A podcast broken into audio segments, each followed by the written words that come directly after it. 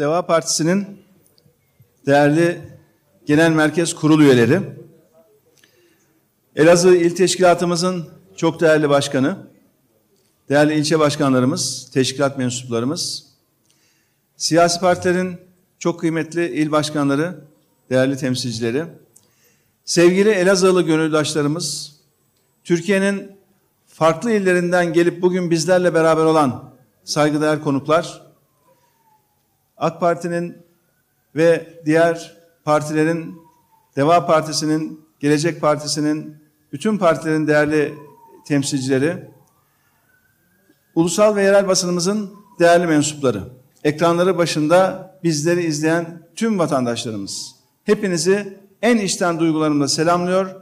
Elazığ Teşkilatımızın birinci olağan il kongresine hoş geldiniz diyorum.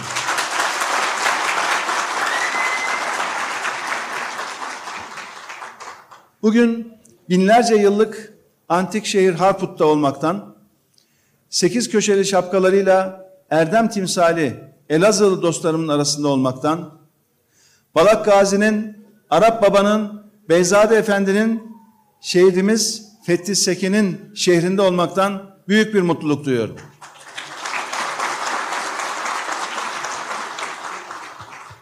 Kıymetli dostlarım, hepinizin bildiği gibi kısa bir zaman önce 30 Ekim Cuma günü İzmir'de bir deprem felaketi yaşadık.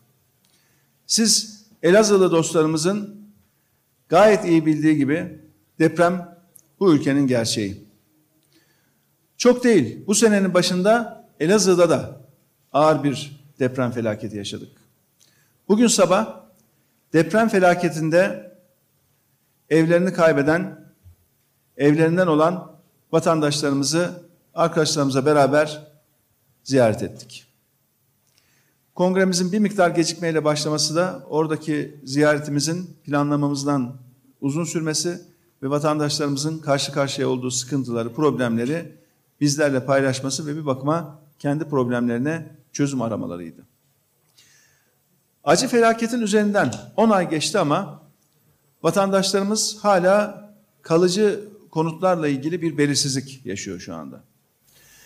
Birkaç gün önce biliyorsunuz mecliste, Türkiye Büyük Millet Meclisi'nde depremlere karşı alınabilecek önlemleri araştırma komisyonu kuruldu. Çok taze bir deprem te tecrübesi olan Elazığ'dan maalesef bu komisyonda değerli arkadaşlar bir temsil yok. Bunu biz şu andaki meclisteki komisyonun önemli bir eksiği görüyoruz. Bizzat deprem felaketini yaşayan ve taze tecrübeye sahip olan Elazığ milletvekillerinin de mutlaka o komisyonda olması gerektiğini düşünüyoruz. Deprem elbette bir doğal afet. Fakat ölüm ve yıkım kaçınılmaz değil. İktidarın küçük ortağı her zamanki gibi kötü bir durumla karşılaştığında sorumluluğu unutuyor ve sanki işin içinde değilmiş gibi açıklamalar yapıyor. İzmir depreminden sonra ne dediler? Keşke vatandaşlar riskli binalarda oturmasaydı. Ölümlerin, yıkımların faturasını adeta vatandaşlarımıza kesti. Küçük ortak dikkat edin yine kâra ortak ama zarara değil. Aynı tavrını sürdürüyor.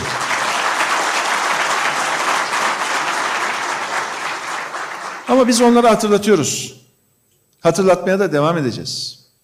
Bugün yaşanan her şeyde, her türlü problemde, yoksullukta, yıkımda, yanlış yönetimde siz büyük ortak kadar sorumlusunuz. Bundan kaçamazsınız. Biz bunu sürekli hatırlatacağız size. Hem iktidara ortak olup nimetlerinden faydalanıp problemler çıktığı zaman kenarda durmak ve sanki dışındaymış gibi pozisyon almak bu doğru bir duruş değil. Ve biz her kaçak güreşlerinizde size bunu hatırlatacağız. Ben de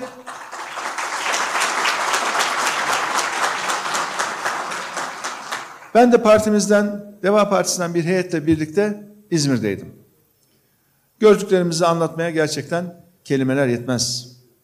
İçimiz yanıyor. Yan yana binaların bir kısmı ayakta, bazısı yıkılmış. Bu bize denetimsizliği, kötü yapılara göz yumanlar olduğunu açık bir şekilde gösteriyor. Aynı tabloyu burada Elazığ'da da görüyoruz. Şu an hala yaraları sarılamamış Elazığ'ın. Vatandaşlarımız hala sıkıntı yaşıyor. Değerli arkadaşlar, deprem ve diğer tüm afetler sadece afet sonrasında müdahale edilecek olaylar değildir. Zararların önlenmesi mümkündür. Nitekim pek çok ülkede depremlerde ölüm sayıları bizdeki kadar yüksek olmuyor dikkat edin. Dünyanın başka köşelerinde Elazığ'ın yaşadığından daha şiddetli depremler yaşanıyor. Ancak böyle büyük zararlar meydana gelmiyor.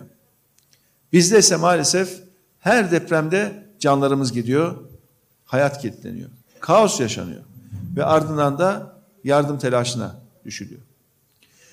Deprem bu ülkenin gerçeğidir arkadaşlar. Ve bunu bilerek devletin, merkezi hükümetin, yerel yönetimlerin karar alması lazım, adımlar atması lazım. Bugün atılan her adımda, yapılan her işlemde depremin ve diğer olası afetlerin planlaması mutlaka akılda tutulmalıdır.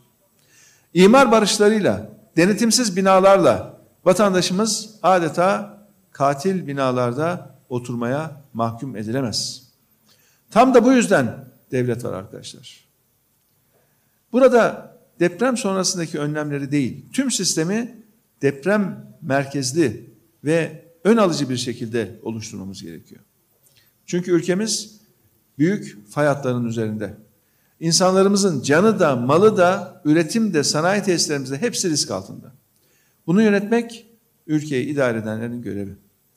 Mesele deprem vergilerini nereye harcadığından çok daha ötesinde şu anda. Elbette ödenen her kuruşun nereye harcandığını öğrenmek hakkımız. Ancak sadece deprem vergileriyle geçiştirilecek basit bir vizyonla da afet yönetimine yaklaşmamız mümkün değil. Bu nedenle biz ucuz polemiklerle değil, gerçekçi politikalarla hareket etmek zorundayız. Yoksa bugün Elazığ'a ağlarız, Allah korusun yarın öbür gün başka şehirlere, İstanbul'a. Ancak kimse ancak kimse bize depremde ölmenin kader olduğunu, depremde ekonominin durmasının normal olduğunu anlatmasın. Tabii ki biz kadere inanan insanlarız. Ama tedbir her şeyin başı arkadaşlar. Deprem oluyor. Ne kadar hızlı konteyner kent inşa ettik diye övünme var şu anda. Fakat değerli arkadaşlar bugün sabah gördüğümüz tablo öyle de çok iç açıcı bir tablo değil. Plansızlığın, programsızlığın ve deprem yaşayan illerimiz arasındaki tutarsız yaklaşımların, politikaların bir örneğini daha burada Elazığ'da hep beraber arkadaşlarımızla gördük, tespit ettik. Şöyle bir son 10 yılda, 15 yılda olan depremlere bakın. Hangi ilde, hangi durumdaki vatandaşlarımıza nasıl destek çıkılmış? Onu şöyle bir inceleyin. İnanın bir standart yok. Anlık, günlük kararlar. Daha geçen Giresun'da bir sel felaketi oldu. Esnafımıza 50 bin liralık kayıtsız destek sözü verildi. Hemen orada. Peki ben sordum arkadaşlara ya Elazığ'da böyle bir şey oldu mu diye. Yok. Niye? Çünkü kural bazlı, ilke bazlı bir yönetim felsefesi yok. Hukukla, kurallarla, ilkelerle kendilerini bağlamak istemeyen bir yönetim zihniyeti var şu anda Türkiye'de.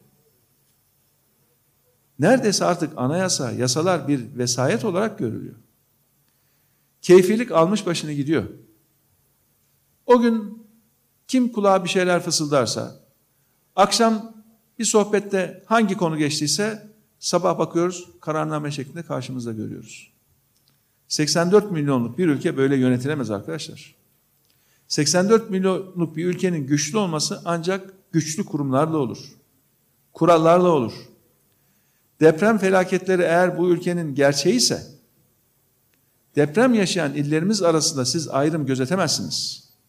Hele hele bir ilde meydana giren bir depremi bir siyasi partiye fatura edemezsiniz. Hangi parti olursa olsun. İzmir'de yaşadık.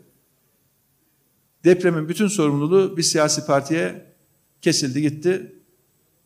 Peki soruyorum Elazığ'da hangi parti iş başındaydı deprem olduğunda?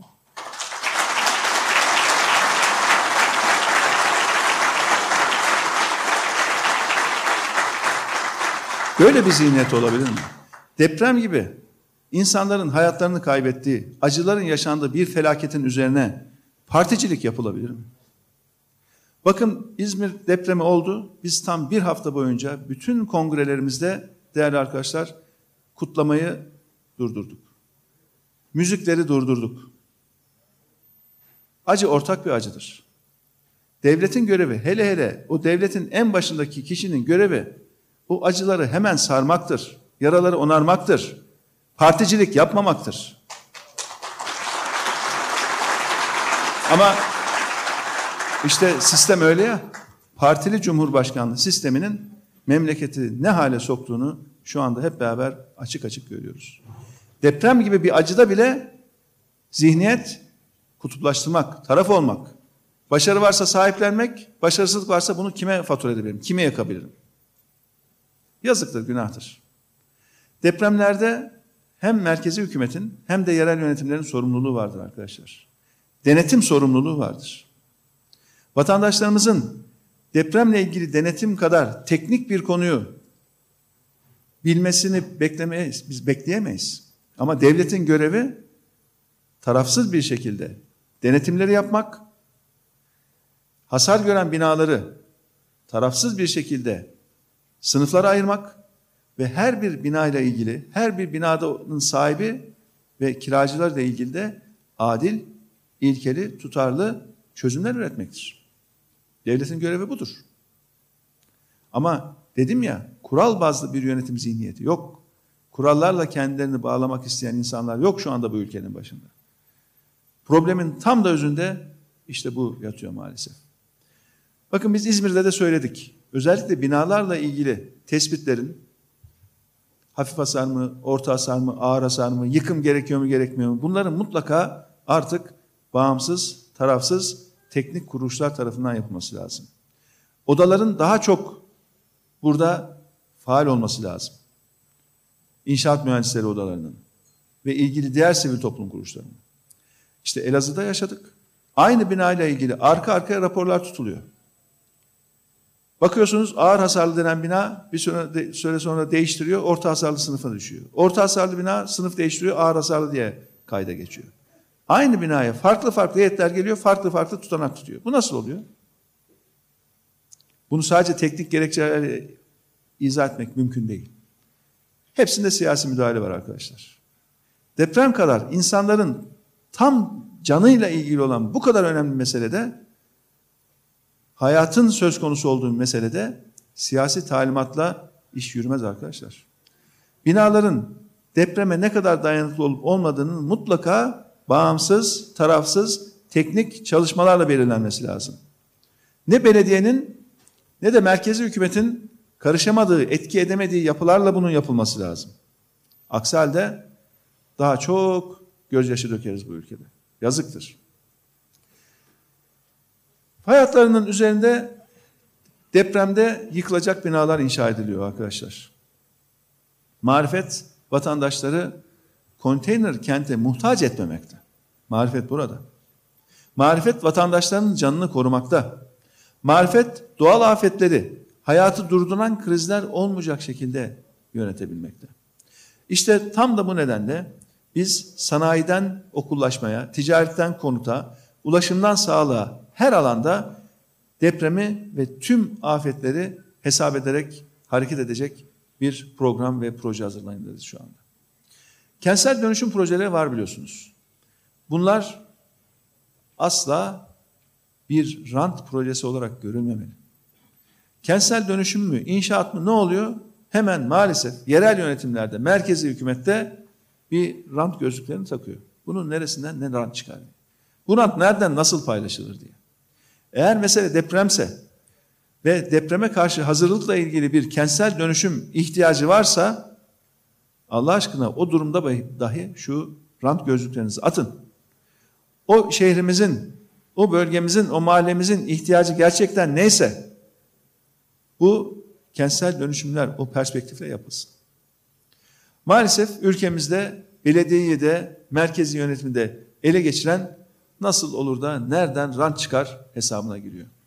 Oysa kentsel dönüşüm projeleri şehirlerin afetlere uygun olarak dönüştürülmesi için büyük bir fırsat aynı zamanda. Büyük kaynaklar ayrılıyor çünkü. Tabii kentsel dönüşüm projelerinin çalışması için de genel ekonomik tablonun olumlu olması lazım. Genel ekonomik tablonun o üretilen konutlara müşterilerin bulunabileceği, konutların rahatça satılabileceği bir tablo olması lazım. Eğer talep yoksa o üretilen konutları satın alacak maddi güç vatandaşlarımıza yoksa kentsel dönüşüm projeleri de çalışmıyor. Şu anda Türkiye'nin her yerinde dikkat edin kentsel dönüşüm projeleri önemli bir şekilde aksamış durumda. Sebebi de ekonomide yaşanan derin kriz. Değerli arkadaşlar, biz Deva Partisi olarak afet öncesi yapılması gerekenleri gayet iyi biliyoruz. Afetler, depremler bu ülkenin kaderi. Fay hattındayız, doğru. Fakat depremde hayatını kaybetmek, yuvasını kaybetmek böyle ne yapalım kaderde varmış diye geçiştirilebilecek bir konu değil. Tedbir almak devletin elinde, belediyelerin elinde. Deva Partisi olarak biz öncelikle afet öncesi riskin en aza indirilmesine yönelik tedbirleri planlayacağız. Bu kapsamda tüm yapıları bağımsız, tarafsız bir şekilde denetim mekanizmasıyla denetleyeceğiz. Deprem ve sel açısından en riskli bölgelerden başlayarak bir kentsel dönüşüm programını derhal uygulayacağız. Böylece hastane, okullar ve diğer kamu binaları öncelikli olmak üzere tüm yapılarımızı depreme ve diğer afetlere dayanıklı hale getireceğiz. Bunun için gerekli her türlü finansmanı, arsa tahsisini sağlayacağız. Çünkü arkadaşlar bizim doğal afetlere bir tek canımızı feda etme lüksümüz yok. Devlet bu ülkede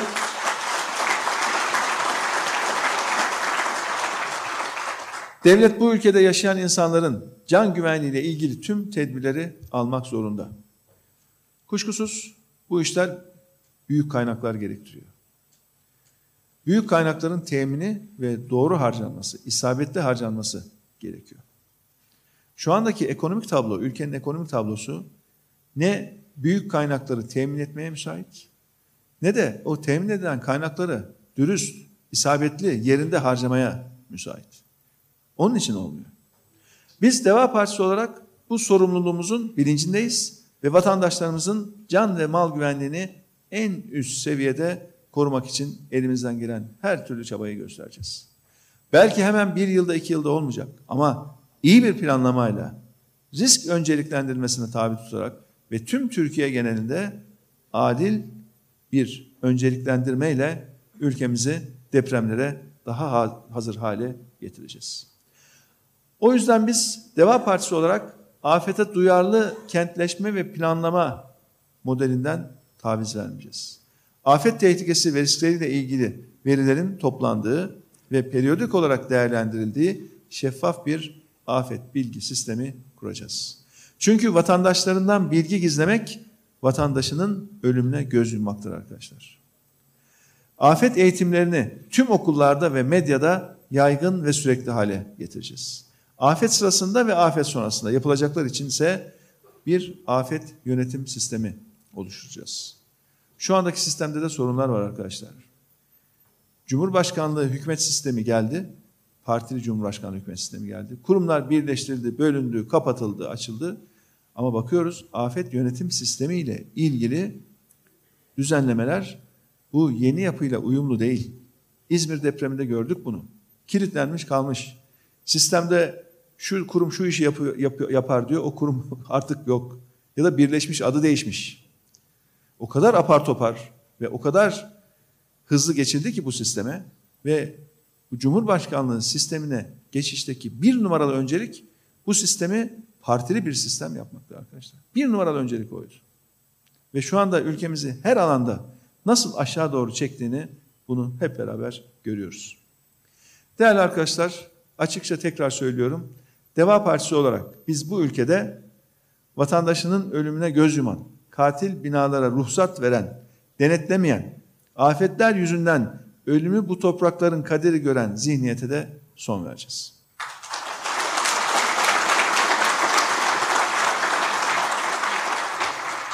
Üç kuruşluk rant uğruna vatandaşlarımızın hayatını riske atan, önemsemeyen bu zihniyete son vereceğiz.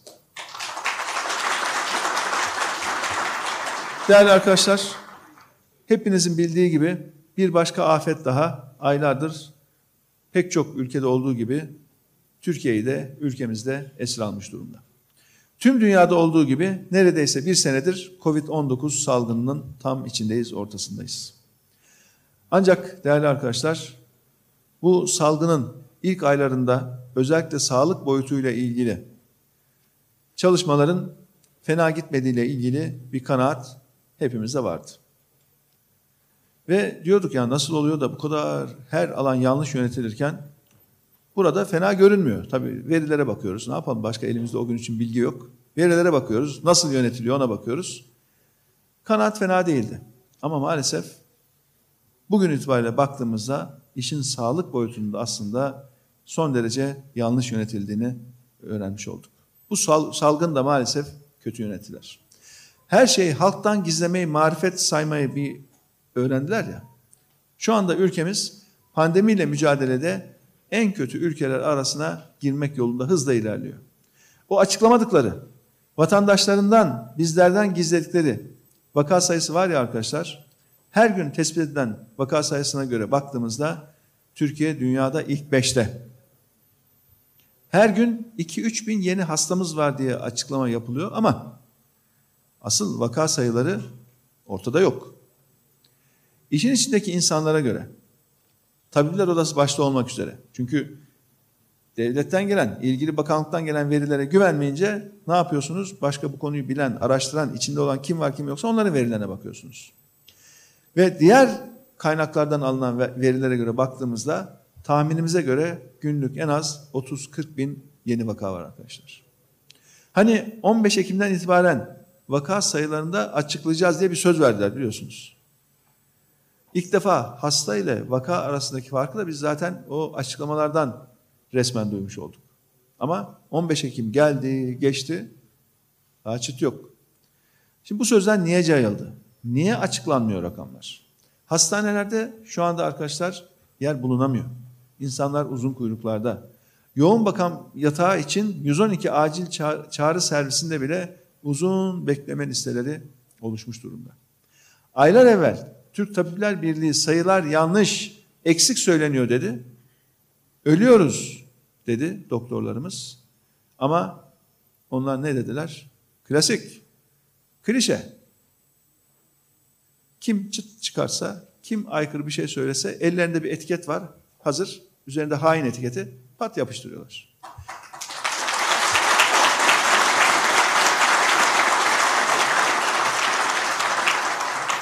Tabipler Birliği'nde hain ilan ettiler. Sen nasıl olur da farklı rakamlar konuşuyorsun dediler. İşte ortaya çıktı. Onların söylediği çok daha doğru devletin resmi açıklamalarından, istatistiklerinden.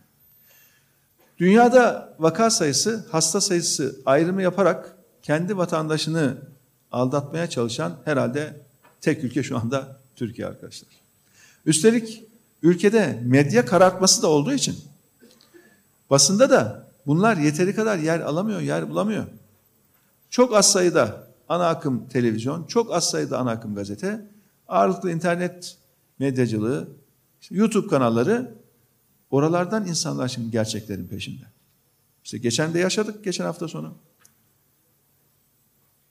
Yakın akraba bakan istifa etti. Ben ayrılacağım dedi, ayrılıyorum dedi. Onu da sosyal medya hesabından paylaştı. Baktık 27 saat boyunca devletin sahip olduğu medyadan, hükümetin kontrol ettiği medyadan çıt yok. Sanki öyle bir olay yok vatandaşlara. Yani vatandaşlara böyle bir olay yok diye anlatmaya çalışıyor. Görmüyorlar. Ya bu nasıl gazeteciliktir? Bu nasıl haberciliktir? Yani gazetecilik mesleği bu tür haberler konusunda gerçek gazeteciler yerlerinde duramaz. Onu anında haberleştirmek zorunda. Hemen haber yapmak zorunda. Ama öyle ağır bir baskı iklim var ki. Maalesef en ufak aykırı görüşte bulunanları hemen işten attılar. En hafif ceza zaten o. Hemen patrona telefon, şunu işten at. Yarın görmeyeceğim ha. E, daha ileri gittiler. Şu anda tutuklu gazeteciler sayısına baktığımızda gerçekten ülkemiz dünyada çok çok kötü bir noktada. Yazıktır, günahtır. E kolay değil. Tek bir meslektaşının işten kovdurulduğunu gören diğer gazeteciler ister istemez bir otosansür uygulamaya başlıyor. Rahat çalışamıyorlar. Elleri kolları bağlanıyor. Kalemleri kilitleniyor. Peki gerçekleri gizleyebiliyor musunuz? Ne oluyor? Gerçeklerin er ya da geç ortaya çıkma gibi bir huyu var arkadaşlar. Gerçek er ya da geç ortaya çıkıyor. Bir süre belki örtebiliyorsunuz. Bir süre kandırabiliyorsunuz. Ama daha sonra gerçek ortaya çıkıyor. Onun için esas prensibin doğruluktan ayrılmamak olması lazım. Dost doğru olmak lazım. Doğru hesaptan kaçmaz. Dost doğru olan alnı açıktır, başı dik yürür.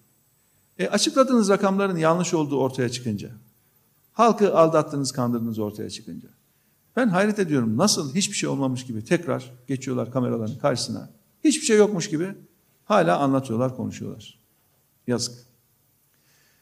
Koronavirüs salgını, pandemi dönemi bu ülkenin aslında her alanda iflas ettiğini tescillemiş oldu.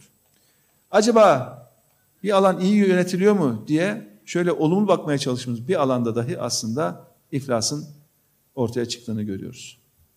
Vatandaşlarımız şu anda yoğun bakımlarda yer bulmakta güçlük çekiyor. Vatandaşlarımız hayatını kaybediyor. Acil ve etkili tedbirler alınmadıkça mevsim de zaten malum daha kötü günler Allah korusun bizi bekleyebilir.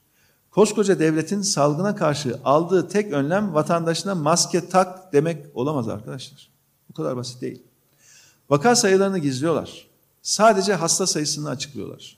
Vaka sayısı büyümesin diye testler de öyle kolay yapılmıyor, yaptırılamıyor. Yaşıyorsunuzdur, görüyorsunuzdur. Test sayıları da kısıtlanıyor ki gerçek ortaya çıkmasın diye. Pandemiyle halkı kandırarak mücadele edemezsiniz. Böyle bir şey yok. Böyle bir zihniyet olamaz. Böyle bir akıl olamaz. Ama yapıyorlar. Bir kere alışkanlık başladı ya TÜİK'ten. Baktılar ki TÜİK verileriyle oynayınca bir süre vatandaş inandı o verilere. E biz bari ne desek inanıyor bu millet. O zaman dönelim sağlık tarafında da farklı rakamlar açıklayalım. Artık işlemiyor. Bitti. Öyle bir güvensizliğe sebep oldu ki, öyle bir güven kaybına sebep oldu ki artık bu kaybettikleri güveni tekrar kazanmaları mümkün değil. Bitti. Yapamıyorlar. Hastalığın yayılması için alınacak önlemler de yeterli değil arkadaşlar. Neden yapamıyorlar? Çünkü ekonomiyi de çökerttiler. Ülkeyi öyle bir fakirleştirdiler ki halkın sağlığını kurtaracak önlemler almakta da sıkıntı çekiyorlar. Kasa boş. Merkez Bankası'ndaki rezervlerimizi tükettiler. Yedek akçeleri tükettiler. Rezervler eksiye düştü. Eksi 39 milyara düştü. Yani Merkez Bankası'nın kasadaki dövizinden çok daha fazla piyasaya döviz borcu var şu anda. Bir de ne diyorlar? Acı reçeteden kaçınmayız diyorlar. Hem memleketi bu hale düşürüp arkasından da vatandaşlarımızın acı reçeteye razı olmasını bekliyorlar. Ne demek bu acı reçete? Yani size keyif çayı, vatandaşa acı reçete mi? Bunu mu demek istiyorsunuz?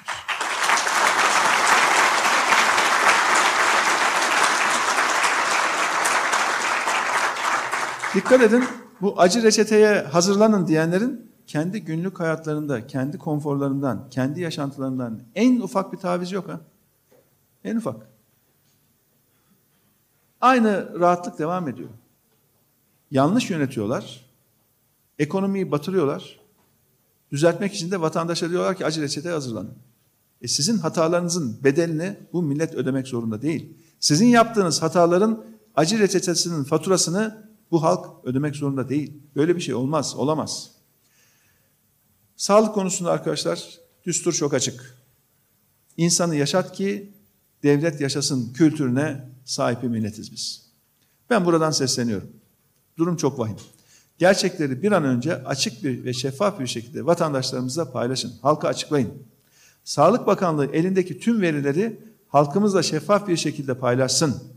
Günlük vaka sayılarının 30-40 binleri bulabileceğini, bulabildiğini gerçek rakamlarla beraber halkımıza söyleyin, gizlemeyin ve derhal ama derhal önlem almaya başlayın. Salgının daha fazla yayılmasını önlemek için gereken ne varsa hep beraber yapın. Ama ben yaptım oldu diye değil. İlgili taraflarla, istişareyle bunu yapın. Halkımızın hastane önünde, kuyruklarda, yoğun bakımlarda yer olmadığı için acı içinde nefessiz kalmasına müsaade etmeyin. Sizin göreviniz bu ülkede yaşayan insanların yaşam hakkını gözetmek, yaşam hakkını korumak. Derhal önlem alın. Değerli arkadaşlar, koronavirüs salgınının ilk vakası biliyorsunuz 10 Mart'ta açıklandı. 9 Mart'ta bizim partimizin tüzel kişiliği oluştu. 11 Mart'ta kuruluş etkinliğimiz var, kuruluş törenimiz var. Tam 10 Mart'ta ilk vaka açıklandı. Ama daha sonra ortaya çıkıyor ki aslında ilk vaka önceler önceden beri varmış da o gün açıklanmış. Nasıl olmuş oralarını bilemiyoruz. Ama biz ilk vakadan tam 7 gün sonra henüz daha 7 günlük bir siyasi partiyken bir açıklama yaptık. Hükümete tavsiye açıklaması. O maddeler iki sayfa, kısa, öz, hap gibi. O maddelerden bir tanesi neydi biliyor musunuz arkadaşlar? Sağlıkla ilgili verilerin güncel, açık ve şeffaf bir şekilde kamuoyuyla paylaşılması. Dönün bakın 17 Mart'ta web sitemize bunu koyduk.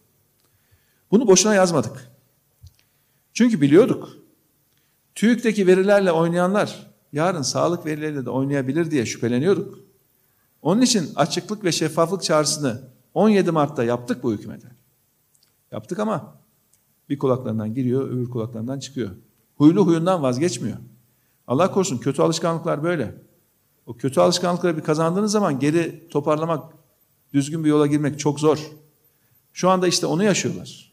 O kötü alışkanlıklardan sıyrılıp çıkamıyorlar. Güveni kaybediyorlar. O güveni kazanmaları da çok zor. Buradan ben bir de basınıza seslenmek istiyorum. Diyorum ki haber yapın. Kamu yararı her türlü kişinin yararından önce gelir. Lütfen artık mesleğinizin gereğini yerine getirin. Korkmayın. Bu karartma politikalarına izin vermeyin. Unutmayın. Özgür basın hayat kurtarır.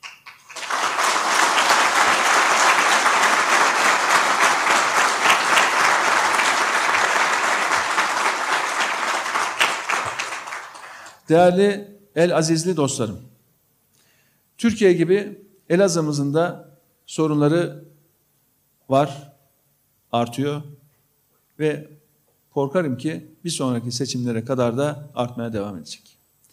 24 Ocak'ta yaşanan deprem felaketiyle Elazığ'ın yapısal sorunları daha da ağırlaştı.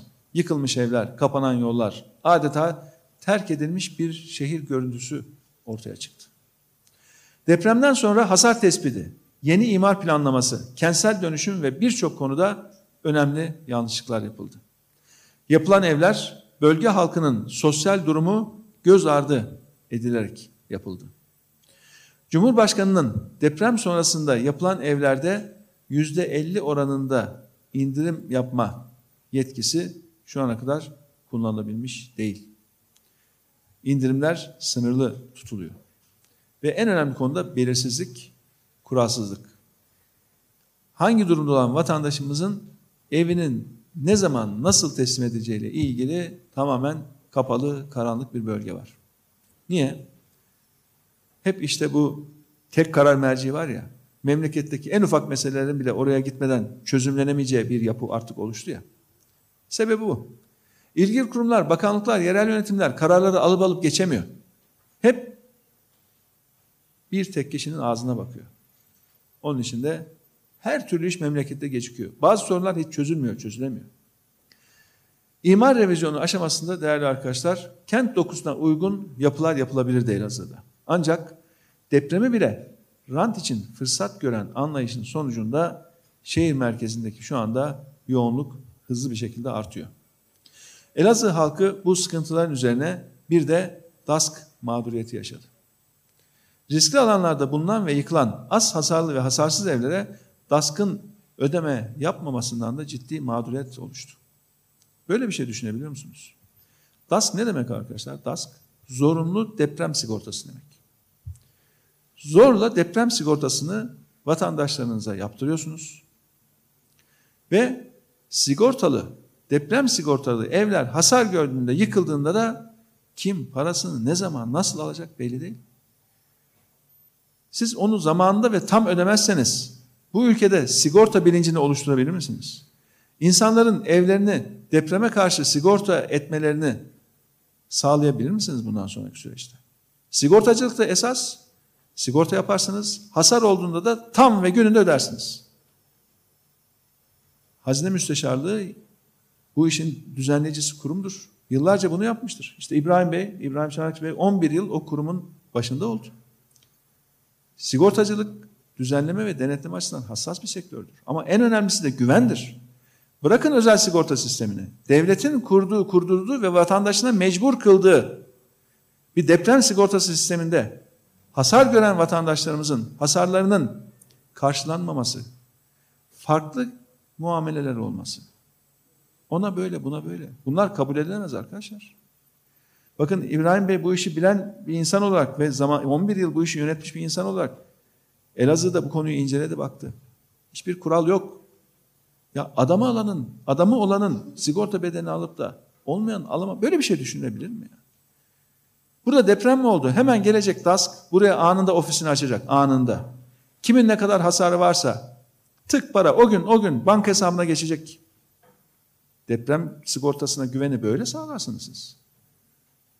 Depremde evi hasar görene sigortalı olduğu halde bedelini ödemezseniz bu ülkede sigortacılık kalmaz arkadaşlar. En önemli konu, en önemli depreme karşı hazırlıkların listesinde belki bir numarada sayabileceğimiz sigorta sistemini yaygınlaştıramazsınız. Özetle arkadaşlar bu kadim şehrimiz, Elazığ'ımız şu anda belki de yakın tarihin en kötü günlerini yaşıyor. Sorunların temelinde maalesef Türkiye'nin dört bir köşesinde olduğu gibi Elazığ'da da kötü yönetim var. Kötü yönetim. Bu süreçte yapılan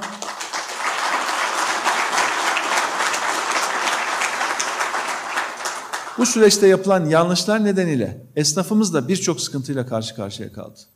Biz Deva Partisi olarak Türkiye genelinde esnafımızın devlete yapacağı vergi ve prim ödemelerinin ertelenmesi yerine bunların belirli bir süre için vazgeçilmesini de önerdik. Ta ilk ilk önerilerimizde var bunların hepsi. Erteleme ne demek? Dükkan kapalı. Satış yok, siftah yok ama borç faizi işliyor. Devlet yeni borç veriyor. O yeni verdiği borcun taksidi de eski taksitlerin üzerine ekleniyor. İşler zaten zayıf. Nasıl ödeyecekler bunu? İleri ülkelerin tamamında, ekonomisi sağlam ülkelerin tamamında karşılıksız destek verildi arkadaşlar. Karşılıksız destek. Ancak mevcut iktidar bu konularda en küçük bir çabayı bile göstermedi, göstermedi çünkü kasa tam takır. Boş. Esnafı krediyle, faizle borçlandırmayı çözüm diye maalesef sundular. Zor şartlar altında kredi çekmek zorunda kalanların da geri ödemeleri, ertelenen vergi ve prim borçları bugün gelip tekrar kapıya dayandı. Ancak esnafımız siftahsız kepen kapatmaya devam ediyor ve Deva Partisi olarak buradan tekrar bugünkü iktidara sesleniyoruz. Diyoruz ki Elazığ'daki ve Türkiye'deki esnafımızın çığlığına kulaklarınızı kapatmayın. Esnafımız şikayet ettiği zaman abartma demeyin. Esnafımız şikayet ettiği zaman keyif çayı iç demeyin.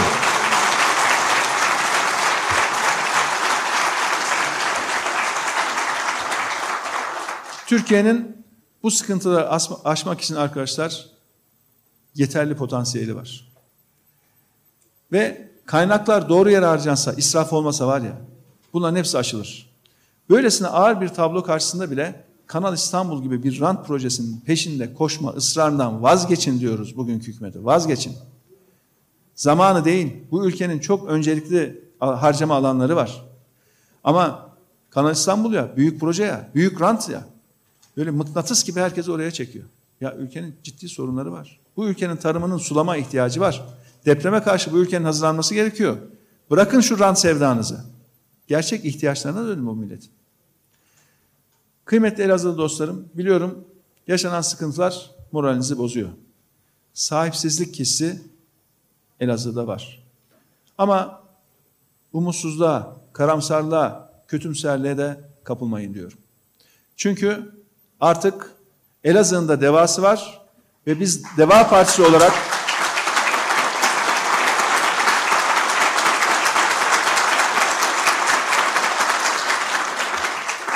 Biz Deva Partisi olarak şehrimizin imar planı, yapılaşma, trafik, ulaşım, yol, kaldırım, otopark, yeşil alan, park bahçe ve benzeri sorunlarını çözerek rahat ve yaşanabilir bir şehri hep beraber sizlerle omuz omuza inşallah gerçekleştireceğiz.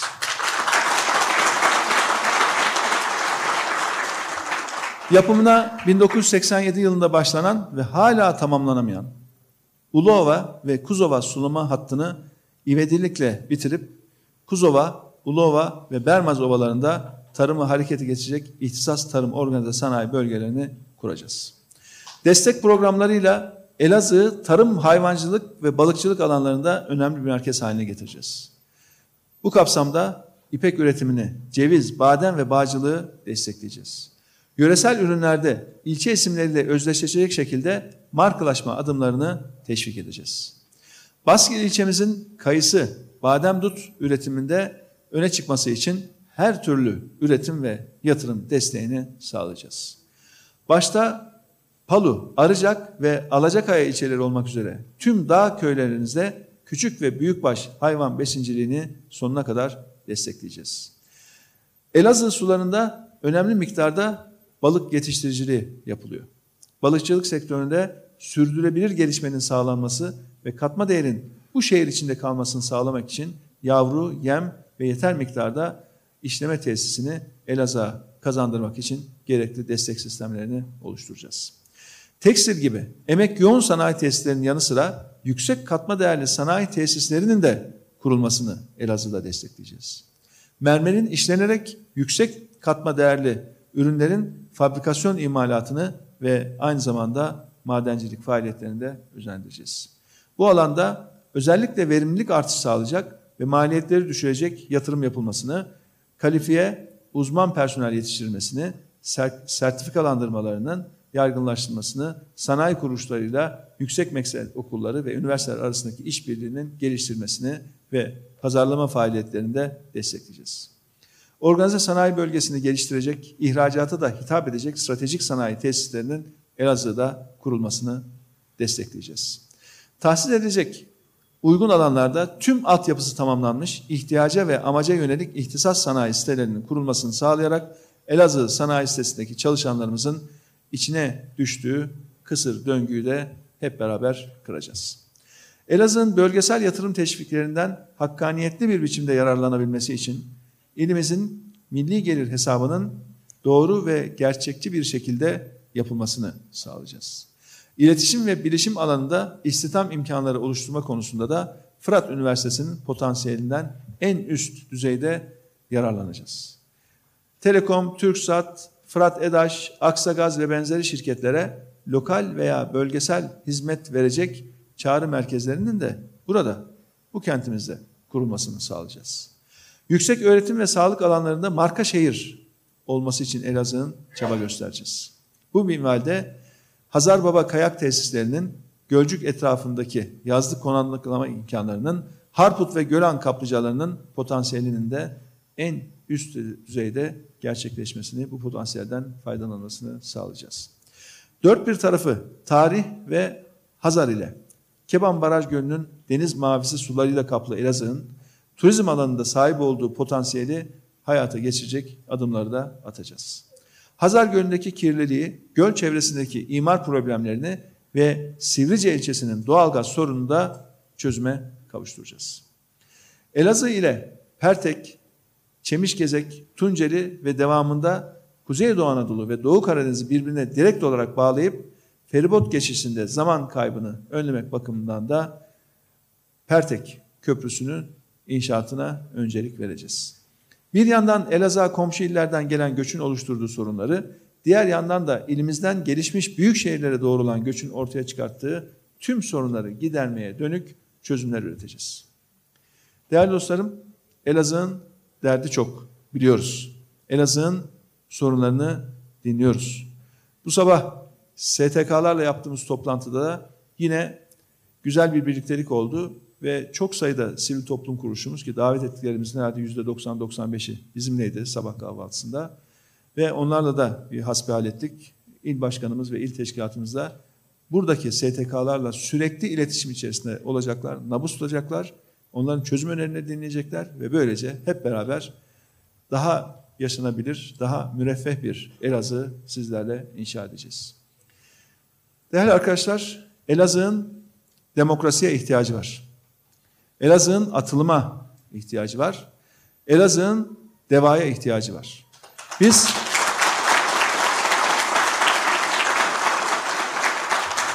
Biz Elazığ'ın sorunlarını çözmek için hazırız.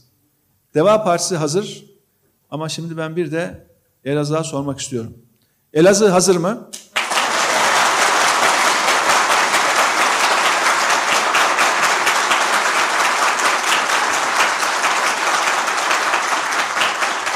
Bu iş tamam. Elazığ'da hazır çok şükür.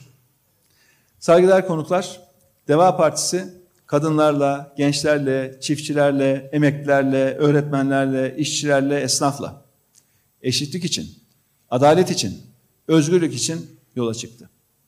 Çözüm haritamız belli. Çözümün sözcüsü bizler olacağız. Ayrışmayacağız, ayrıştırmayacağız. Hep beraber Türkiye'nin yaralarını saracağız. Biz Türkiye'nin haysiyetli insanlar için buradayız. Artık Türkiye'nin devası var, Elazığ'ın devası var ve biz hazırız. Hepinize çok çok teşekkür ederim. Sağ olun.